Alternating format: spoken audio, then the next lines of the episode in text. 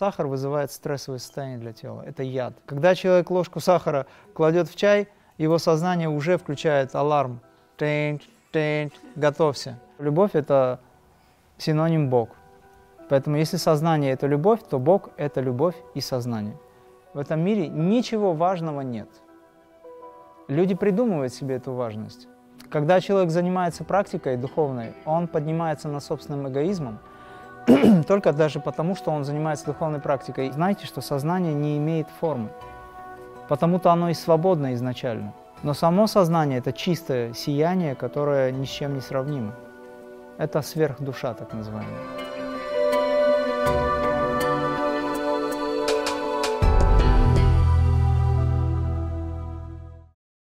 Дорогой мне человек выплескивает много негатива. Как мне реагировать на это?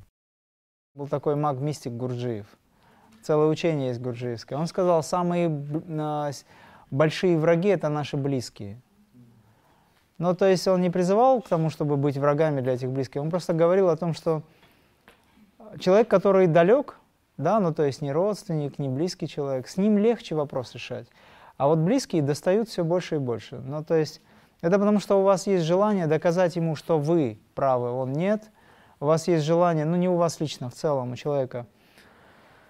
Есть желание, э, чтобы тот человек понял, что он не прав в каких-то вопросах, либо он так не должен поступать и так далее. И вот это цепляет, и остановиться сложно.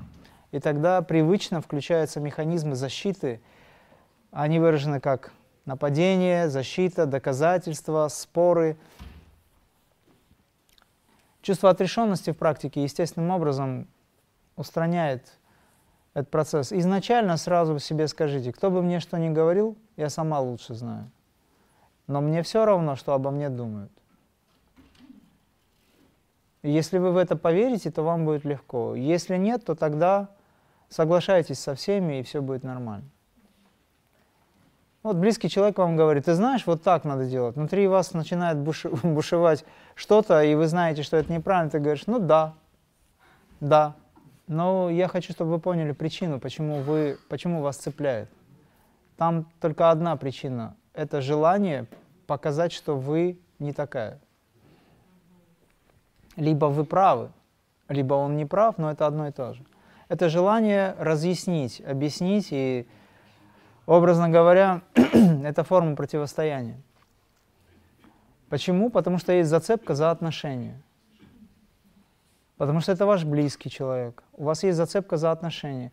А вот если у вас нет зацепки за отношения, то вам все равно, кто что говорит. Но вы можете, конечно, там огрызнуться, образно говоря, ну и, и все на этом. Вот, и забудется. А это близкий человек, как же так? Он же близкий человек. Он же должен ко мне относиться нормально. А почему он так говорит? Почему так происходит? И так далее. И это все запускает механизмы, вы начинаете нервничать. Поэтому задача ваша относиться ко всем остальным людям, как к маленькому ребенку, которого, в общем-то, вы не можете поругать, потому что он маленький, несмышленыш. Несмышленыш во взрослом теле то же самое. Просто дайте себе установку, что вам все равно. Вы можете свою точку зрения высказать, но если человек не слышит вас, то ну, что здесь делаешь? Есть молния и есть земля, они взаимодействуют, но страдает всегда железный пруд, который через себя пропускает это все. То есть у человека есть проблемы, у него проблемы на работе. И он пришел, допустим, домой или с вами встретился, и он фонит. Вы от этого страдаете. Это называется механическое воздействие на вас.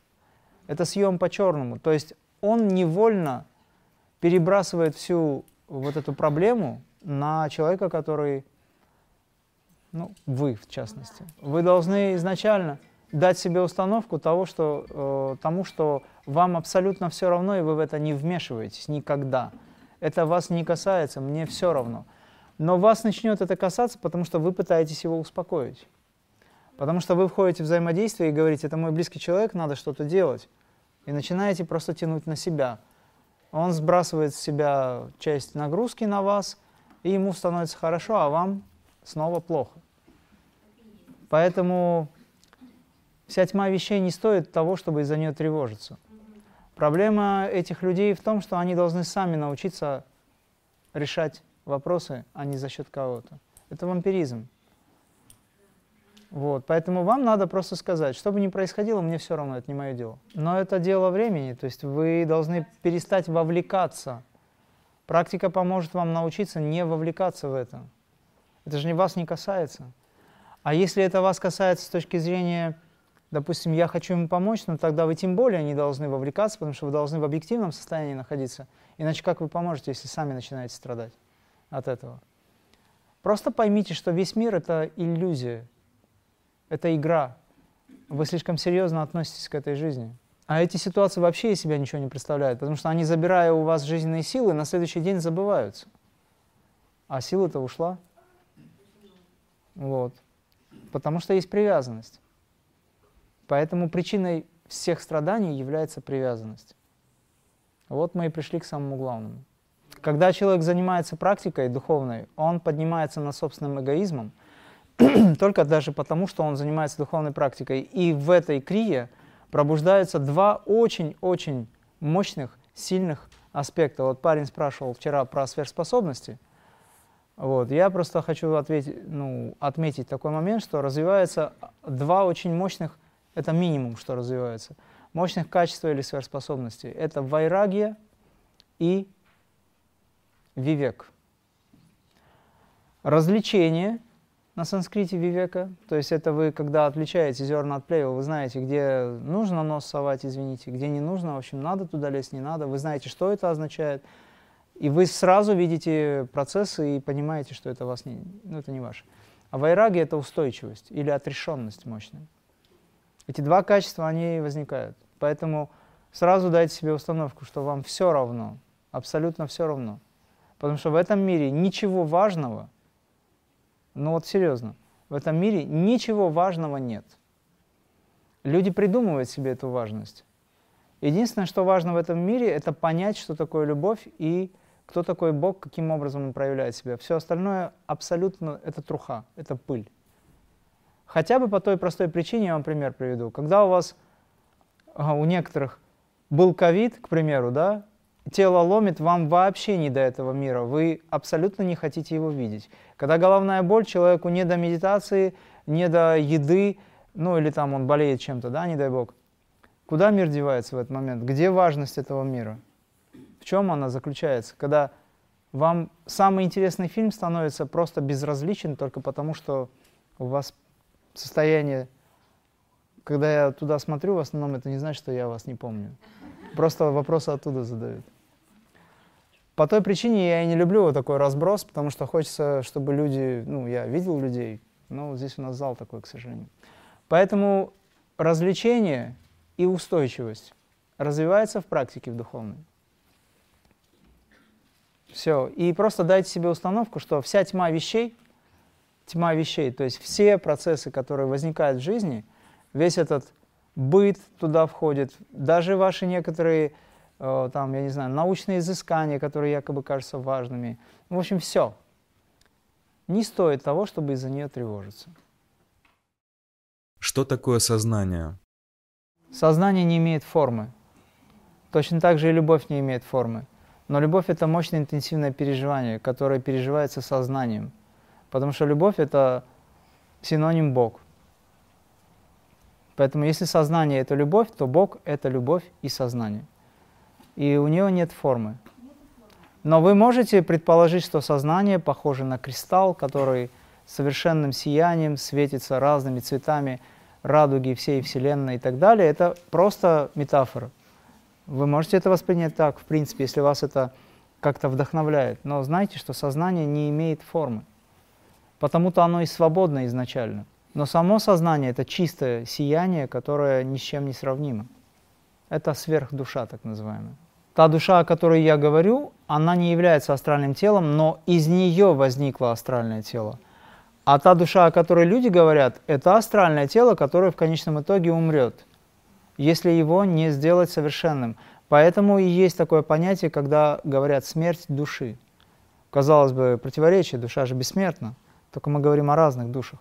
Есть атман, он вечен, а есть душа, это так называемая околоатмическая оболочка, которую тоже можно считать душой. Это опыт, который человек приобрел за жизнь.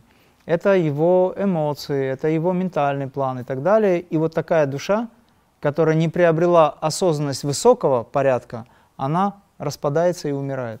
Проблема со сном. Как исправить? Ну, когда-то она могла прийти. Дело не в этом. Сейчас не важно, что пришло. Я хочу, чтобы вы поняли принцип. Она могла прийти и сейчас, могла раньше. Не дай бог, придет еще что-то там. Понимаете? Потому что организм устает держать себя в руках. Он просто уже устал. И здесь требуется очень хорошая реабилитация. А что такое реабилитация для вас сейчас, для нас, для всех? Снятие напряжения. Расслабиться в жизни нужно. Практика должна быть в радость. Но не путайте практику в радость с нежеланием эго личности заниматься и практиковать. Когда личность говорит, ну подожди, ты же сам сказал, что должно быть в радость, а мне не до этого, мне сейчас не радостно, я не хочу заниматься. То есть должна быть золотая середина. В вашем случае вам нужно использовать травы, продолжать практиковать без сильной нагрузки. Практиковать для того, чтобы взять под контроль ваш ум. Продолжайте делать крионидру, но делайте без, скажем так, без фанатизма. Просто делайте ее. Опыт показывает, что люди, которые занимаются крия-практикой вечером, они не хотят провалиться в сон. И как только они не хотят провалиться в сон, они в него проваливаются. Ну, то есть они расслабляются, и они пытаются так, только бы не заснуть, только бы не заснуть. И все. Перестаньте отравлять свое тело. Сахар едите, потому что сахар вызывает стрессовое состояние для тела. Это яд. Когда человек ложку сахара кладет в чай, его сознание уже включает аларм. Тэнь, тэнь, готовься. Сейчас надо срочно мобилизоваться, выводить эти яды, токсины. То же самое и кофе. Заменитель сахара нужен. То есть это фруктоза, да.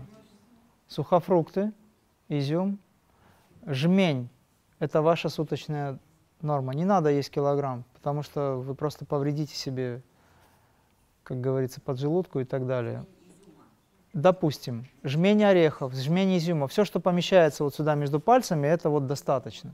Вот так вот взял, вот этого достаточно. У вас такой психотип, что вам необходимо расслабить себя через определенные аюрведические препараты. Кстати говоря, туда же входит и масло ги, в данном случае для вас. Потому что ваша конституция, ветер гулять начинает, психика начинает быть очень... Вы знаете, почему ветер, ветер происходит? Очень мощные порывы ветра. Потому что вет, деревья качаются. И они создают вот этот ураган. Попробуйте мне доказать обратное. Деревья качаются, да, ветер есть, да, но в чем дело тогда? Я же вроде практикую. Почему у меня со здоровьем так все плохо? Я же крия-йогу делаю. Это все равно, что деревья качаются, создают ветер. Неправильное отношение к самой себе. Ну, скажем так, вы должны научиться себя любить. Начните с того, что вы убираете кофе. Потому что любовь к себе – это значит, я не принимаю яды.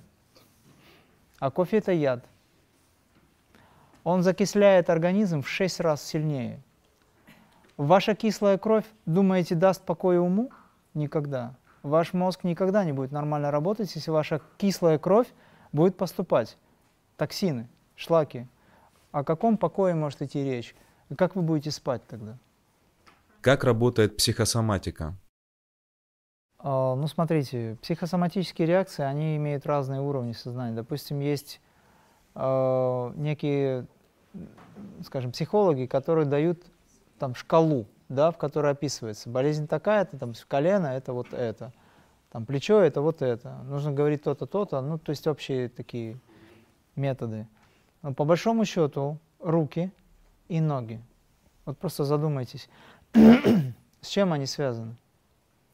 С нежеланием действовать и с нежеланием ходить это бессознательно, с нежеланием идти в какую-то сторону или в какое-то направление, куда не хочется эго личности, тогда идет блокировка. Либо это безудержное желание, сломя голову, образно говоря, да, двигаться куда-то, куда не нужно двигаться. Опять идет блокировка. Потом левое и правое плечо. Опереться на плечо. Кто может опереться на плечо? кому можно опереться на плечо? Человеку, который надежен, правильно? Надежное плечо, говорят, братское плечо. То есть у вас пострадали плечи. Вот задумайтесь, с чем это связано, может. Я вам просто подсказки даю. Я не хочу шаблоны вам давать, чтобы вы потом не думали и не пришли к этому сами. Вы должны сами проанализировать это все. Я лично только могу просто подкорректировать вам. Потом левая сторона, мужская, вернее, женская линия, правая сторона, мужская линия. Что ноги, что руки. Это род. Подумайте на эту тему. Предназначение и самореализация – это одно и то же?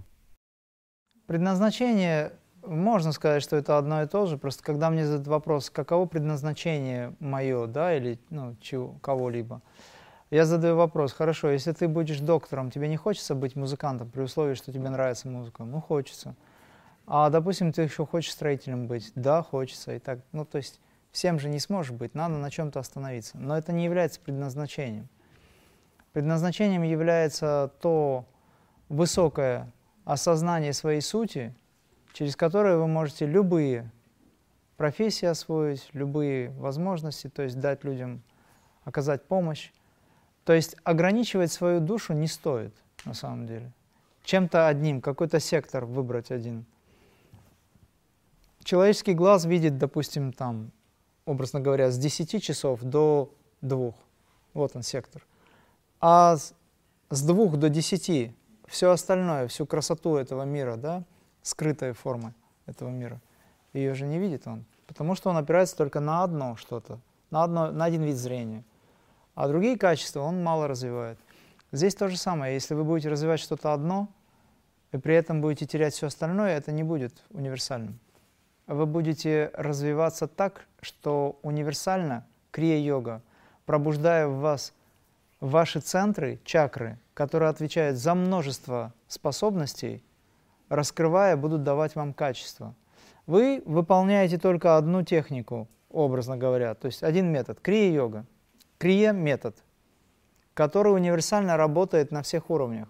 И вы вдруг начинаете чувствовать, что и стихи вам очень хорошо даются, петь вы стали, слышать, видеть стали по-другому, понимать стали – Раньше вы не разбирались, допустим, в метафизических законах, а сейчас что-то вдруг стали понимать это все. Это универсальный подход.